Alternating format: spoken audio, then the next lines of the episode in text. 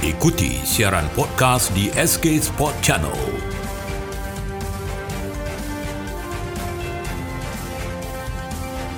Assalamualaikum. Waalaikumsalam. Ya, Noraseela Mohd Khalid. Alhamdulillah. Apa khabar, Sila? Khabar baik. Apa khabar, Encik Shaukei? Alhamdulillah, Sila. Alhamdulillah. Lama tak jumpa Sila berbual-bual mengenai sukan olahraga negara. Betul, betul. Okey. Sila, kita tahu hanya tinggal beberapa, tidak lama lagi, dalam satu hari lagi kalau hari ini, menjelang Sukan Olimpik Tokyo 2020. Kami di SK Sport nak menemubual Noraseela mengenai Sukan Olimpik Tokyo kali ini. Dan sebelum itu, untuk makluman pendengar, Noraseela Mohd Khalid adalah jaguh lari berpagar negara, terutama dalam acara 400 meter. Dia telah banyak menyumbang pingat untuk negara kita di pelbagai kejohanan sukan. Antaranya pencapaian pingat emas, kalau tak silap saya, di sukan si Bandar Seri Begawan di Brunei, Sila, tahun 1999 tu. Ya, itu kali pertama saya memenangi pingat emas dan memecah rekod kebangsaan. Ya, itu dan banyak lagi kejayaan yang dicapai oleh Noraseela Mohd Khalid sebenarnya dalam sukan olahraga negara. Dan sebelum kita ke beberapa soalan mengenai Olimpik, mungkin Sila dapat memberitahu pendengar-pendengar podcast kita. Sekarang ini Noraseela sedang melatih satu pasukan olahraga negeri, ya, Sila? Ya, saya berada di Kuching, Sarawak. Hari ini hari Sarawak sebenarnya. Ya. It's a celebration untuk warga Sarawak, sebab kita ada banyak races berbagai and very unique people here in Sarawak. So ada hari Sarawak. Yeah. Dan saya bekerja di sini sejak 2019 dan cuba sedaya upaya saya untuk mendidik dan cuba mendapat performance yang lebih tinggi untuk atlet-atlet di sini. Ya. InsyaAllah kami doakan agar segala-galanya berjalan lancar untuk Noraseela di sana. Alhamdulillah. Ya, bercakap tentang Persatuan Olimpian yang Noraseela jadi presiden tu, boleh ceritakan sedikit tentang persatuan, status perkembangan semasa mengenai persatuan tu?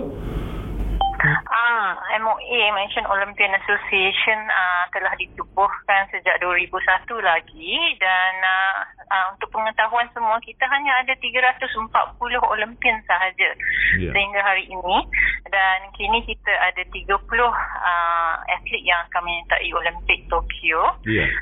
Tetapi daripada 30 atlet yang akan menyertai ini, bukan semuanya first time ke Olimpik. So kita akan ada beberapa Olympian yang akan termasuk dalam jumlah Olympian yang kita ada di Malaysia. Dan persatuan ini juga adalah satu persatuan di mana kita nak memastikan Olympian masih ada platform di mana kita boleh bertemu, kita boleh saluran di mana kita boleh berkomunikasi dan share the passion, knowledge dan thoughts about Olympic dan pelbagai isu juga. Syabas. Satu persatuan yang sangat baik pada saya, mengumpulkan Olimpian-Olimpian negara. Inilah yang sepatutnya diteruskan, dan kami doakan agar persatuan ini terus maju jaya, Noraseela. Ya, betul. Terima kasih. Okey, sekarang kita ke Olimpik Tokyo. Kita terbang ke Tokyo ketika ini, Sila. Okey, kita tahu Olimpik Tokyo kali ini agak unik, agak mencabar. Kita diselubungi, dunia diselubungi oleh pandemik COVID-19. Dan ada berita mengatakan bahawa last minute kemungkinan Tokyo akan menangguhkan Olimpik. Macam-macam cerita kita dengar. Jadi pada Noraseela sendiri, apakah pandangan Noraseela mengenai Olimpik Tokyo kali ini? Semestinya Olimpik Tokyo kali ini adalah sangat unik dan berlainan. Kita tak boleh expect dia akan menjadi seperti Olimpik-Olimpik yang terdahulu. Tetapi saya sangat pasti Jepun adalah negara yang semestinya boleh memastikan di mana pelancaran dan kelancaran kejohanan ini dapat dibuat dengan baik, ya.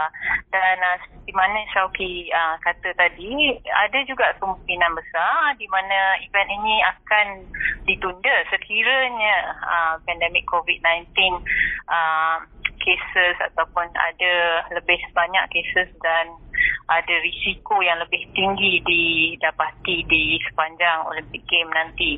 Tetapi harapan saya dan juga semua orang, tentu sekali kita harap selamat semua atlet dan juga semua organisasi yang terlibat dalam Olympic Games ini.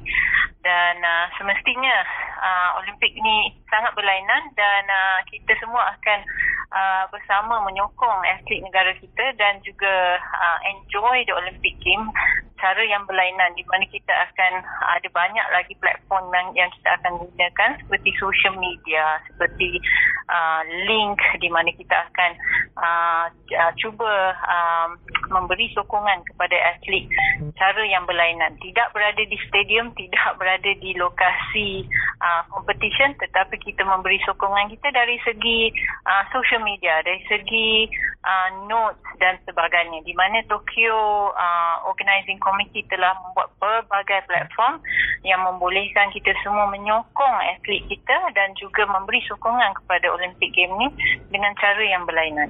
Okey. Okey, Sila, sekarang ni kita zoom in kepada kontijen negara kita. Okay, semua tahu atlet-atlet yang telah bakal membawa cabaran jalur gemilang di Tokyo nanti, dan yang menariknya sudah tentu menjadi kebanggaan Sila kerana olahraga juga mempunyai wakil melalui pelari pecut muda wanita negara kita itu, dan Azreen Nabila dan juga Liew Yap Wei. Jadi komen Noraseela mengenai dua atlet olahraga di pentas Olimpik kali ini. Sesiapa sahaja yang mewakili negara kita adalah sesuatu yang kita perlu membanggakan. Tentu sekali kita bangga pencapaian mereka di mana mereka akan mewakili negara kita di Olympic Games, dan kita semua tahu Olympic Games is the biggest game of all.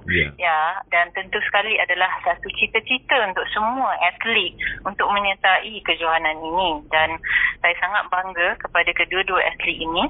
Liew Yap Wei telah banyak menyumbang kepada negara kita. Ya, kita semua tahu his background is tremendous. He is really a great athlete and I'm very humble, sentiasa down to earth. Ya, sangat I mean, he is really a good athlete.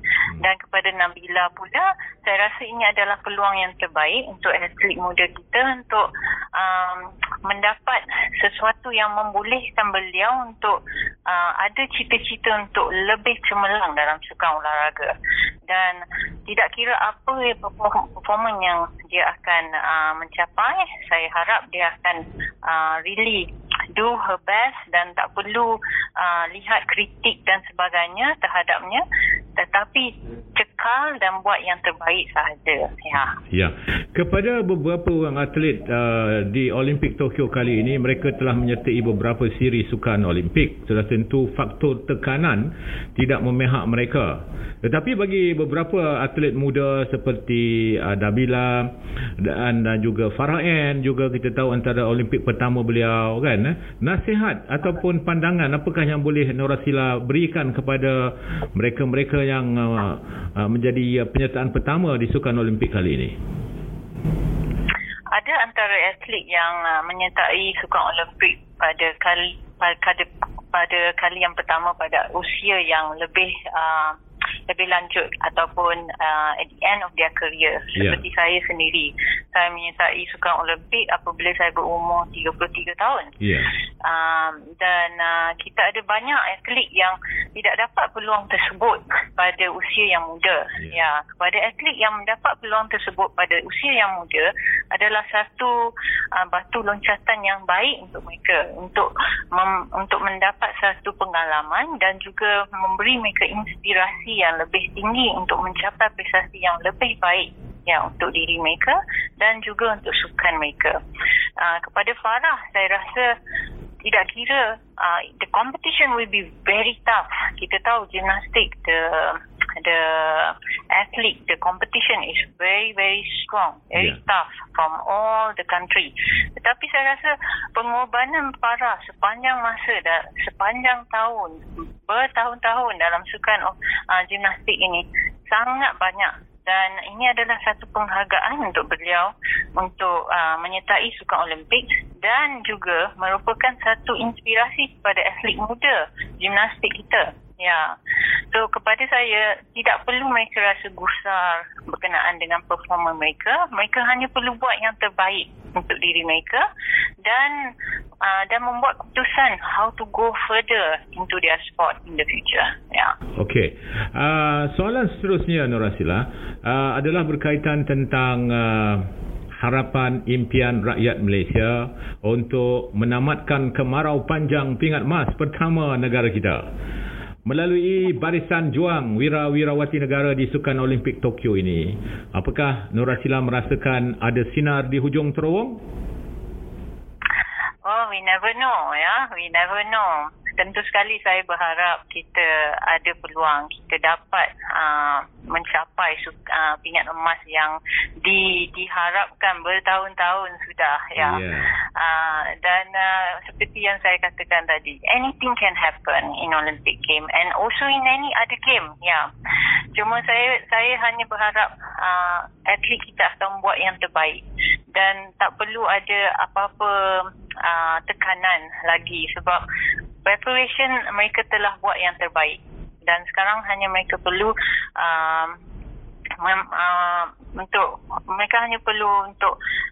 buat go down to the field and do their best, itu sahaja. Dan kita lihat, kita tunggu dan lihat, dan saya rasa kita sebagai rakyat Malaysia, kita hanya perlu memberi sokongan yang terbaik dan think positive rather than being negative or critic all these athletes sebab kita hanya ada 30 atlet sahaja mewakili Malaysia.